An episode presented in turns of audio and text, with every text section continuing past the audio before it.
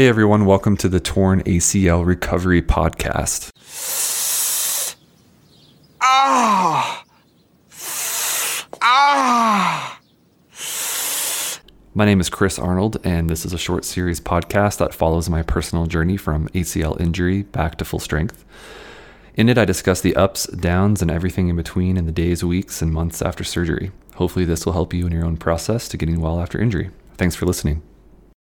Before we jump into the podcast here, I want to make an obvious statement known, and that is that I'm not a doctor, I'm not a surgeon, and I'm not your physical therapist. So, what you're about to hear is my own personal experience with supplements and some of the research I did.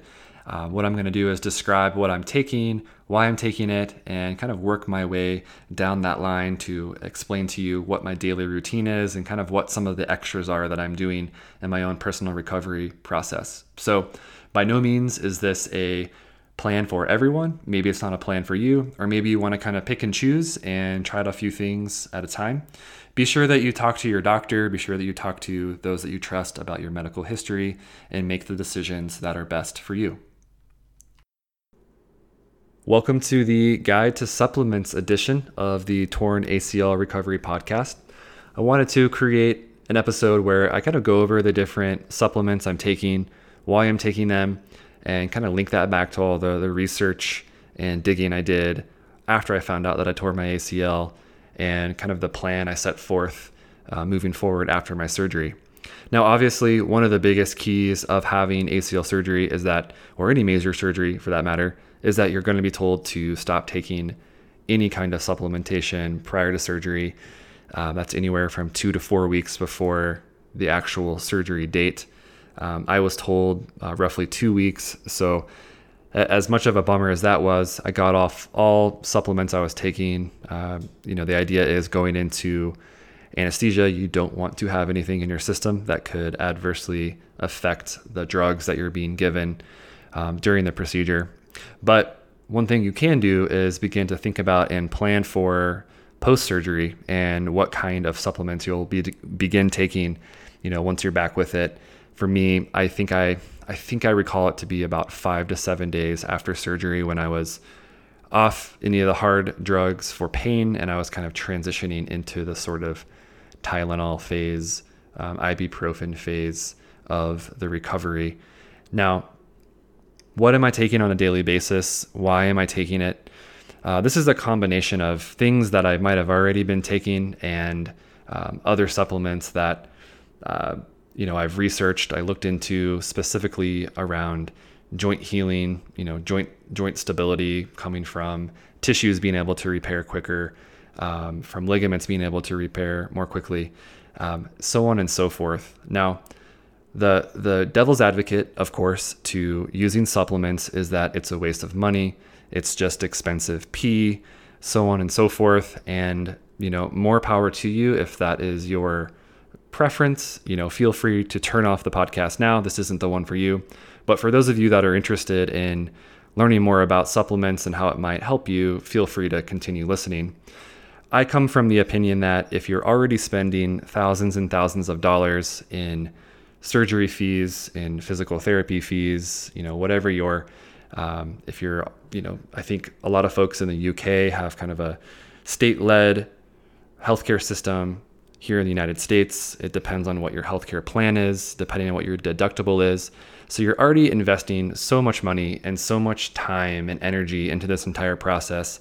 I'm of the opinion that why not spend a couple more hundred bucks and get yourself stocked up on some supplements that, if nothing else, will help you recover faster, more effectively, more efficiently. You may feel better because you're taking these uh, specific supplements.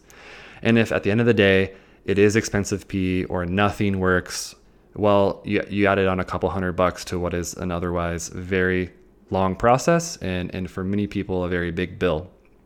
So, I want to get into what I'm taking on a daily basis, and the number one thing that I that I'm taking, which is a new thing that I learned about, is um, is a plant called cissus, and and this came up quite a bit with regards to helping inflammation helping bone and tissue healing, and just general joint health. Um, it's it's widely recognized outside of the Western world that there's a lot of healing property related to this plant, and everywhere I looked, time and time again, it was sort of top of the list for um, what to take for general knee knee and joint pain and a potential um, help helping uh, healing effect for surgeries as well. So.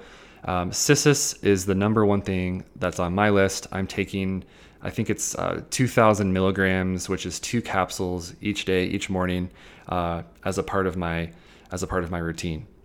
The second thing that I'm taking is glucosamine, and glucosamine is one of those ones that uh, feels somewhat controversial, um, if you can really even call it that. And it's because there's really no distinct scientific research on if glucosamine helps out joint healing post surgery healing, knee pain, and all of that. Um, there's been some studies that show it's it's a placebo effect. There's been um, other groups of people that say this is the best thing. It's a life saving thing for me.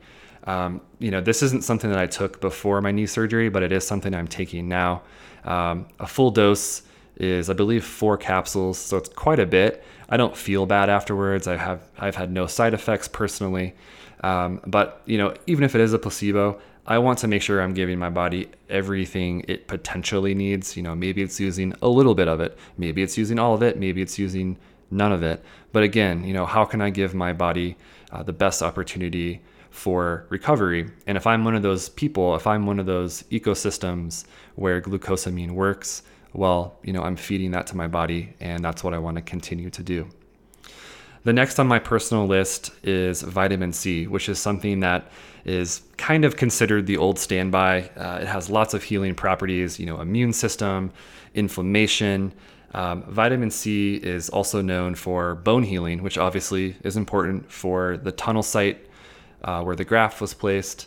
Um, right now, I'm taking a thousand milligrams a day. Uh, the the ratio that I'm taking that in is, I think, uh, it breaks down to, to basically one one pill in the morning with some with uh, these other supplements, and then um, another pill later in the day, um, afternoon, early evening type of thing. Um, vitamin C, the old standby. I added it to my list. If I don't get enough citrus or fruit throughout the day, um, this is one where I just want to make sure my body is packed full of vitamin C to help in that recovery process. Next up on the list for me is fish oil or omega 3 fatty acids.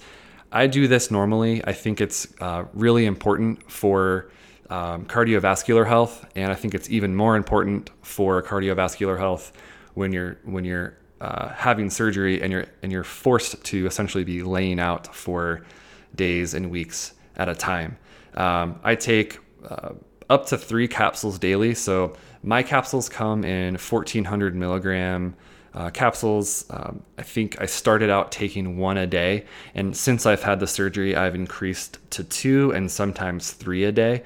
You know, if I'm feeling sort of extra sore or, or I have a week where I'm pushing physical therapy uh, harder, I will increase that. Again, n- none of these are making me feel bad. I don't feel sick. I don't feel nauseous. Um, if I did ever get to a point where something um, was making me feel that way, I would obviously back off or con- uh, consider discontinuing use. Um, none of these things for me are making me feel that way, and, and so I'm, I'm confident uh, for myself to continue taking them. Um, again, when you're in recovery and you're laid out and you're barely moving or you're just starting to walk again, um, you know, I love the idea of feeding your body with something that is going to um, keep your cardiovascular system um, feeling well, lubed up, ready to go, and kind of get back to activities slowly but surely.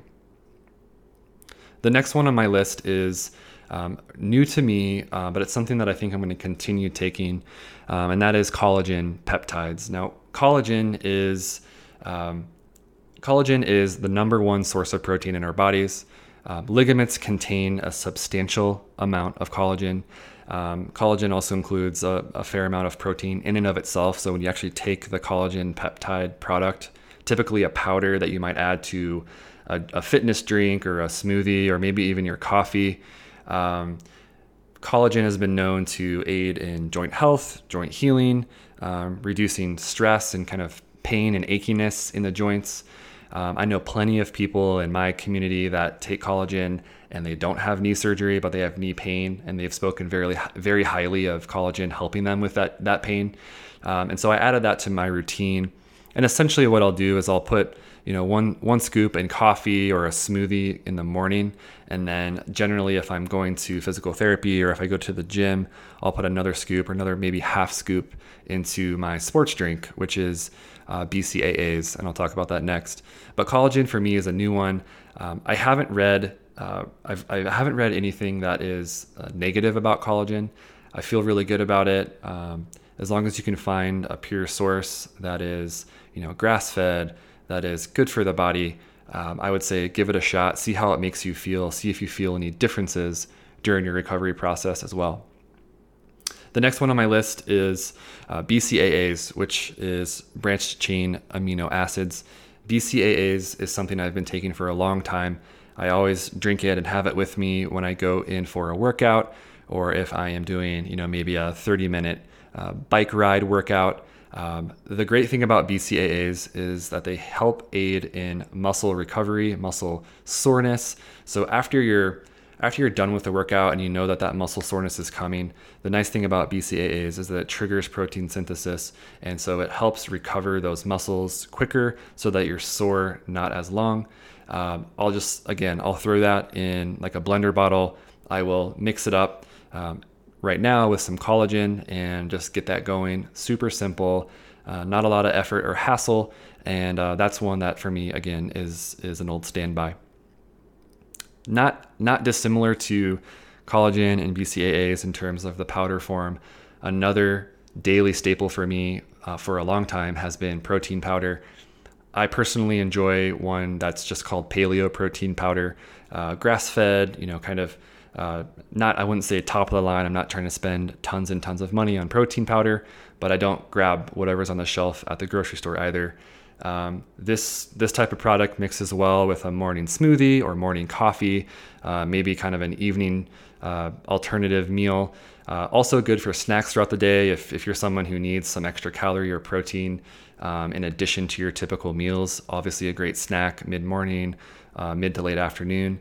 Uh, consider consider protein powder. It's it's basic, but you know as our muscles are uh, recovering and getting stronger, protein is a huge is a huge uh, building block in that recovery process. So don't neglect your protein intake. Uh, the last two on my list are uh, I'll start with black elderberry.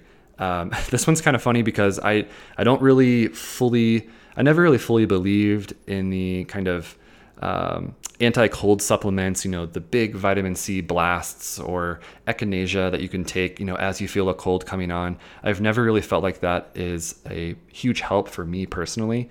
Um, but I started taking elderberry last winter, kind of early in the season, late fall, and I realized that it really did help me personally keep my immune system uh, feeling stronger. I, I, had fewer days where I felt tired or like a cold was coming on. I, I honestly felt like it kind of created a little bit of a barrier between uh, the cold season out there and my immune system. And so I choose to take that now year round, just one capsule a day.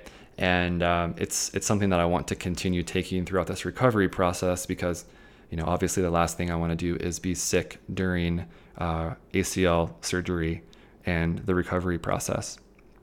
Now, the last one on my list is called uh, B complex. Uh, you may have heard of it before.